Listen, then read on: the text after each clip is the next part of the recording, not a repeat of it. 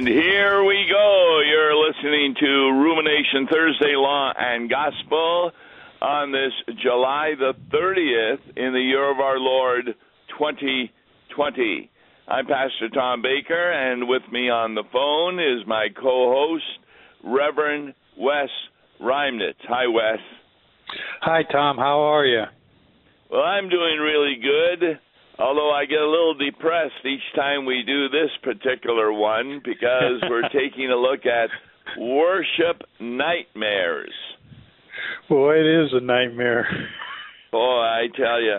Uh, we're, we're, we're picking up off of a, a program you can get on YouTube called Kitchen Nightmares, where a chef goes to restaurants and shows all the things they're doing wrong, why they're not making money, why people aren't coming in, and tries to help them.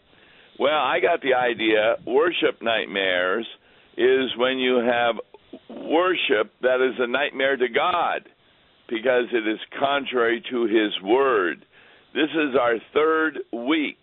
The first week, you pointed out some hymns that were really atrocious that people actually sing during worship services about why uh, the gay lifestyle is an okay lifestyle.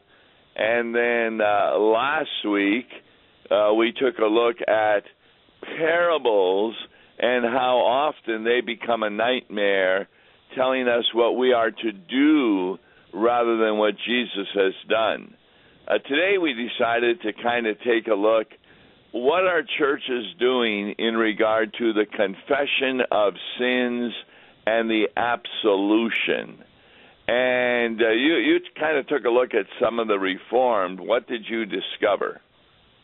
I found a yes and a no to that. Well, yes, I'm a sinner, and no, I'm forgiven, or well, what do you mean by that? Well, on the national level, level, on some of the Reformed churches in their in their hymnals, they do have a confession of sins. But uh, when it comes to absolution, they call it the assurance of pardon, that uh, you've been pardoned of your sins. And, but if you go to the local level and look at some of the local churches uh, and view some of their, their services, there is no confession of sins. There is no absolution.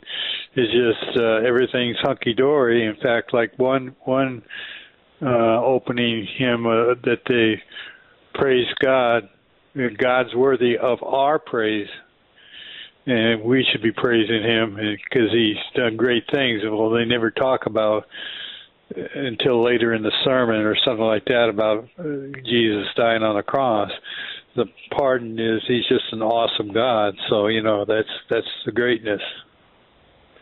And, and so when we begin our absolution upon this, your confession, confession. Uh, they don't have that in the sense of that they've really truly confessed their sins and gone against Jesus, who died for them on the cross, and therefore the absolution isn't that comforting. No, there um, there are specific liturgies that, the, that some of them have. I, let me read one of them to you, which was sure. Woman's Woman's Day, you know, uh, service. Oh, God, universal architect, you created the church to be a community, a family with many members. Forgive us if we treated other persons as if they did not matter. Forgive us for discriminating against others and giving some persons high recognitions while rejecting those from our community. We have blessed, uh, we held back not sharing our resources. Forgive us for our different... We pray through Jesus Christ, who receives all persons to be made citizens. So it's a, it's a generic confession of discrimination and, and treatment. What was that about citizens? Again, read that part. About the citizens? Right. Uh, okay, forgive us, we pray, through Jesus Christ, who receives all persons to be made as citizens and also members of God's family. So, citizens of the world. You know, it started out, oh, God, the universal ar- architect. Yeah. You know, this is a real problem that I see in uh, social ministry throughout the world. Uh, the reason we're to love everybody is because we're all citizens of God's kingdom, and they don't make a distinction between believers and unbelievers. Yeah, that that was lacking in that one especially. Yeah, good point. Yes. You, you need to analyze what a confession of sin is.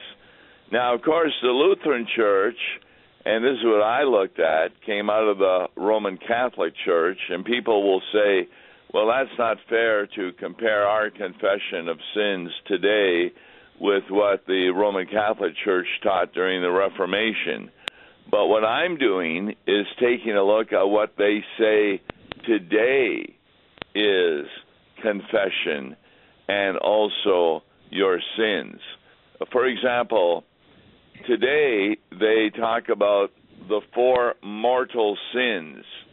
Mm-hmm. And these four mortal sins join the list of lust, gluttony, avarice, sloth, anger, envy, and pride. These are the gravest crime, kind which threaten the soul with eternal damnation unless absolved before death through confession or penitence. Hmm. Now, what I find interesting there, is there anything in the Bible you can think of that destroys this understanding of the distinction between what they call mortal and venial sins? Well, doesn't it say all have sinned? Yes, yes, all God. have sinned. Like, they'll ask this question. This is Roman theology today. Is lying a mortal or venial sin? They say it can be a mortal sin. The gravity is measured by the truth it deforms, the circumstances, the intentions of the one who lies, and the harm suffered by its victims. If it's not a grave matter, lying is a venial sin, and therefore it's not a mortal sin. Now, I don't see that anywhere in Scripture. Uh, you you get portals of prayer, don't you? Yeah. I've been yes, kind I of do. impressed by the devotions written by Missus Hannah Jackson. Uh, she's not only here in Saint Louis, but she's also a member of the congregation that President Harrison is a part-time pastor at. And here's what she wrote for today, July thirtieth. A mother discovers one piece missing from the cake. She calls her children for questioning. According to them, not me is the culprit.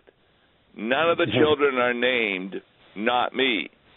Last week, not me also broke a beloved teacup. It's quite the mystery, or maybe not so much. And she writes, on the last day, all will stand before God. Heaven and hell are real. This is not joyful for non-believers, as hell offers them God's wrath. But we believers rejoice as nothing can separate us from God's love. While here on earth, we ask God help to use our vocations to point others to Jesus. This is truly a matter of life or death, heaven or hell, love or fire, eternally. Now, I've been somewhat impressed by these devotions.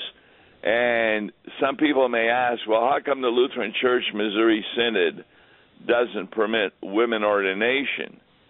We're not saying that women are unable to be able to teach, say, a Bible study or Sunday school with great insight. Women also can learn the distinctions between law and gospel. Why God has said women cannot be pastors, that is what his word says. And I put it in the same category that women only can have babies, men cannot. It's part of the created and redeemed order of God. So we're not saying that women can't be good teachers. They can learn theology. Some of them even attend the seminary. And these devotions are really good. If you're at all interested in getting them, all you have to do is phone C P H at, and, and here's the phone number. It's, I had it here a second ago, um, one eight hundred, three two five, three zero four zero, and have the Portals of Prayer sent to your home. Now, there's an example where the kids only stole some cake. And apart from forgiveness, if you're an unbeliever doing that, that sin deserves eternal damnation. Uh, do you remember anything from the Sermon on the Mount where Jesus makes that point? About which? That it doesn't matter well, the sin. It doesn't matter the sin. All sin corrupts. What is hidden will, will be made in the light. All, everything that we do. Yeah, the distinction he makes, and this destroys mortal and venial characteristics. He talks about, you've heard it said, thou shalt not murder. And people, of course, mean by doing violence against someone. But then he says, but I tell you, if you even have a bad thought against someone or say a bad word against them, that deserves eternal damnation. Well, doesn't it, isn't it, uh, how should I put it? In our, in our liturgy, we, we confess all sins, what we have done, what we have left undone. You know, any anything we... we We know that we, we need to confess, whereas some of these that I've been looking at, they just talk about specific sins, and it's like you're, you know, overlooking some of the other sins that, that we often commit. Here you're talking about everything. Yes, yes. Even those sins that are good works we omit to do, which we may not even be aware of. Hmm. And that's why we ask God in the Lord's Prayer, forgive us our sins. Now, here's a, um, and you tell me if you hear something wrong. This is part of a confession of sins in the Roman Church. I confess to Almighty God and to you, Father, that would be the priest, that I have sinned through my own fault in my thoughts and in my words, in what I have done, in what I have failed to do, and I ask Blessed Mary, ever Virgin, all the angels and saints, and you, Father, to pray for me to the Lord our God. Yeah, I wondered when you were going to get to asking the Blessed Mary, Virgin Mary and the saints for forgiveness. What does that say to you about a confession that you have to go through people who are lying in the grave, in the body? Their spirits may be in heaven, but uh, Mary isn't able to hear anybody any more than Abraham does. What does that say to you about the process in getting forgiven? You have to find somebody. It's, it's no longer uh, Christ alone. Uh, Christ is not the, well, we're, we're told to pray in Christ's name. We're told to go to him uh, and have faith in him. And we're putting our faith in something else. Yes. It's as though Mary and the saints are more powerful than Jesus. Well, you know what they, I've heard, heard them Catholics say, and this I, I've heard them over the years, several of them say that, well, you know, Jesus is just too busy, so that's why you go to Mary and the saints. Yeah. That means he's not omnipotent, which means what? Yeah. He's not God. He's not all-powerful. Powerful, yeah. To be all-powerful means you can do anything at any time. Time. I, I mean, I, I've been quite amazed. I like looking at YouTube, and last night uh, they were talking about a kind of a jungle forest in Brazil where there are all kinds of strange animals and such, and uh, millions and millions of termites eaten by anteaters. The anteaters there don't eat ants, they eat termites. And I'm I'm looking at all this, and God is watching over all this, making sure these animals have their food. I mean, he is kind of directing everything that happens in that forest where very few people are. And we just don't understand what we talk about when we say that God is almighty and all-present. And we don't realize that he's almighty and all-present in our life also, watching over us. Well, like like it also says there in the Sermon on the Mount, he counts the very hairs on our head. He knows down to the last hair what's every minute detail of our lives. Yes.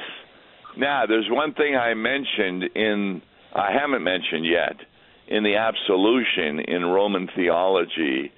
The absolution always involves what is called penance. In fact, mm-hmm. let me read this to you. This is from Roman theology. If necessary, the priest helps the penitent to make an integral confession and gives him suitable counsel. He urges him to be sorry for his faults, reminding him that through the sacrament of penance, the Christian dies and rises with Christ and is thus renewed in the paschal mystery.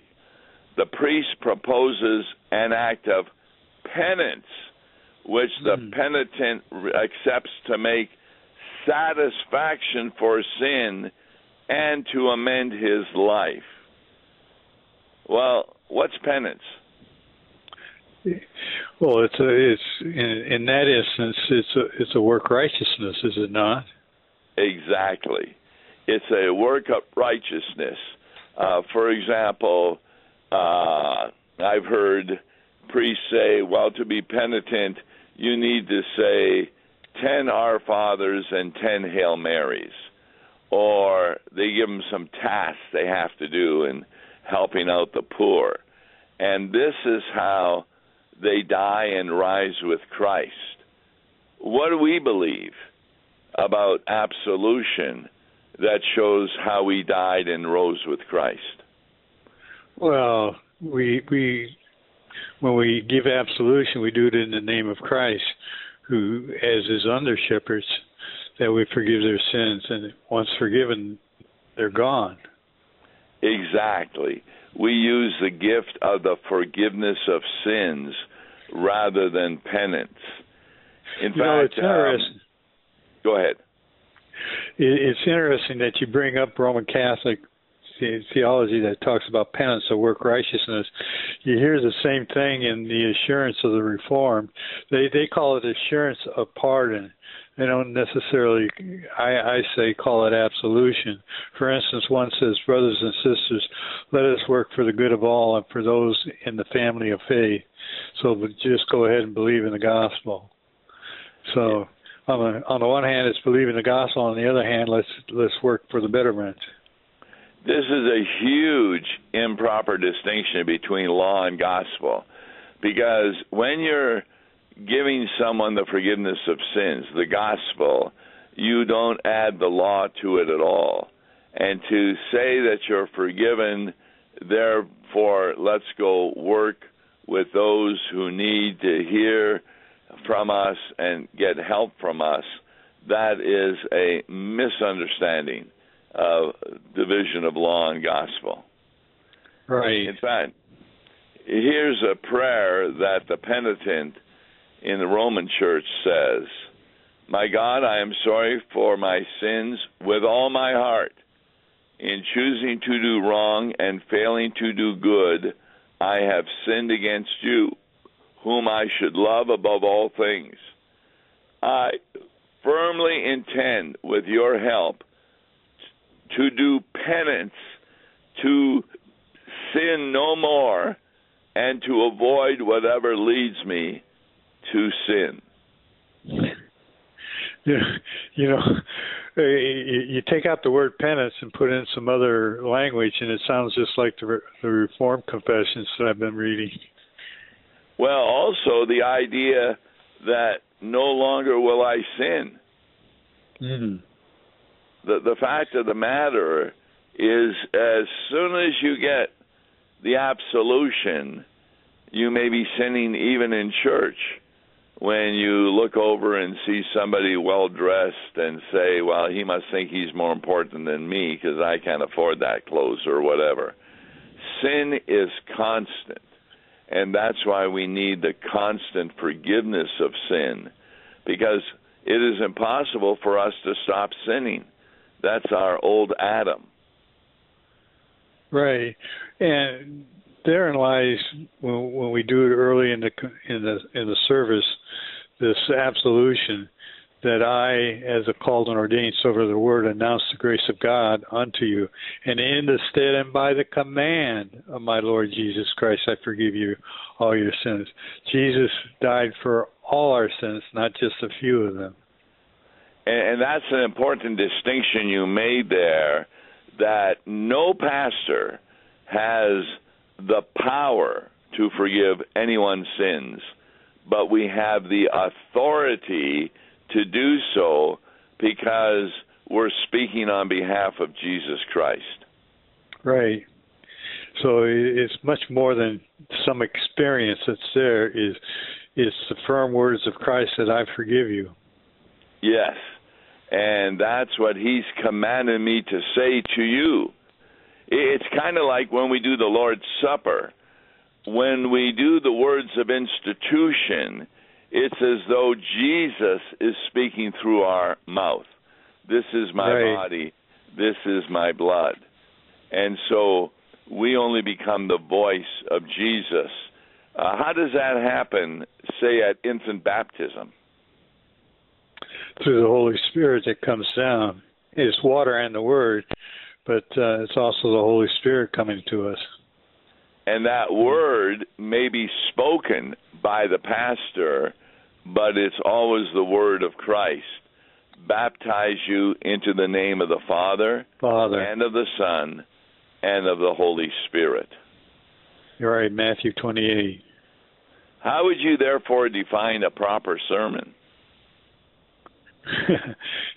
A proper sermon it would be on, on a lesson for the day that would speak about the law of where, where, what we have done, and the gospel where Christ has died and, and given us the forgiveness of sins.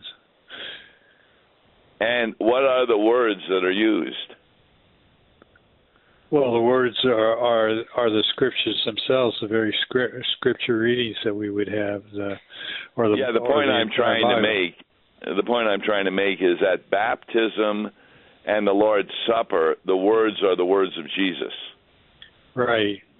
So in a sermon, a proper sermon is always quoting Jesus. Right, right. If you don't quote Jesus, it's not a proper sermon. And a lot of people say, well, Jesus never spoke in the Old Testament and or in uh, Romans or this, but they forget that all Scripture is inspired by God, and that's really important to understand. But aren't they also saying in their churches when they're preaching, they're preaching the Word of God? They say they're preaching the Word of God, but as we saw last week with the parables, they're giving a lot of times their own interpretation. Right. So, tomorrow on Law and Gospel, we're going to Uh, speak to a subject we've spoken of before. Uh, I've got an email on that. So join us tomorrow. Uh, today, we hope that I, Tom Baker, and Wes Reimnitz showed you once more horrible worship nightmares. We'll continue with that next week God bless. Listen to Law and Gospel each weekday morning at nine thirty on K F U O. For a tax-deductible gift to Law and Gospel, please make your check payable to Concordia Mission Society and mail it to Tom Baker, P O Box two eight nine one zero, Saint Louis, Missouri six three one three two. To give online, visit law and gospel one oh one dot com or call toll-free one eight seven seven two six seven one nine six two.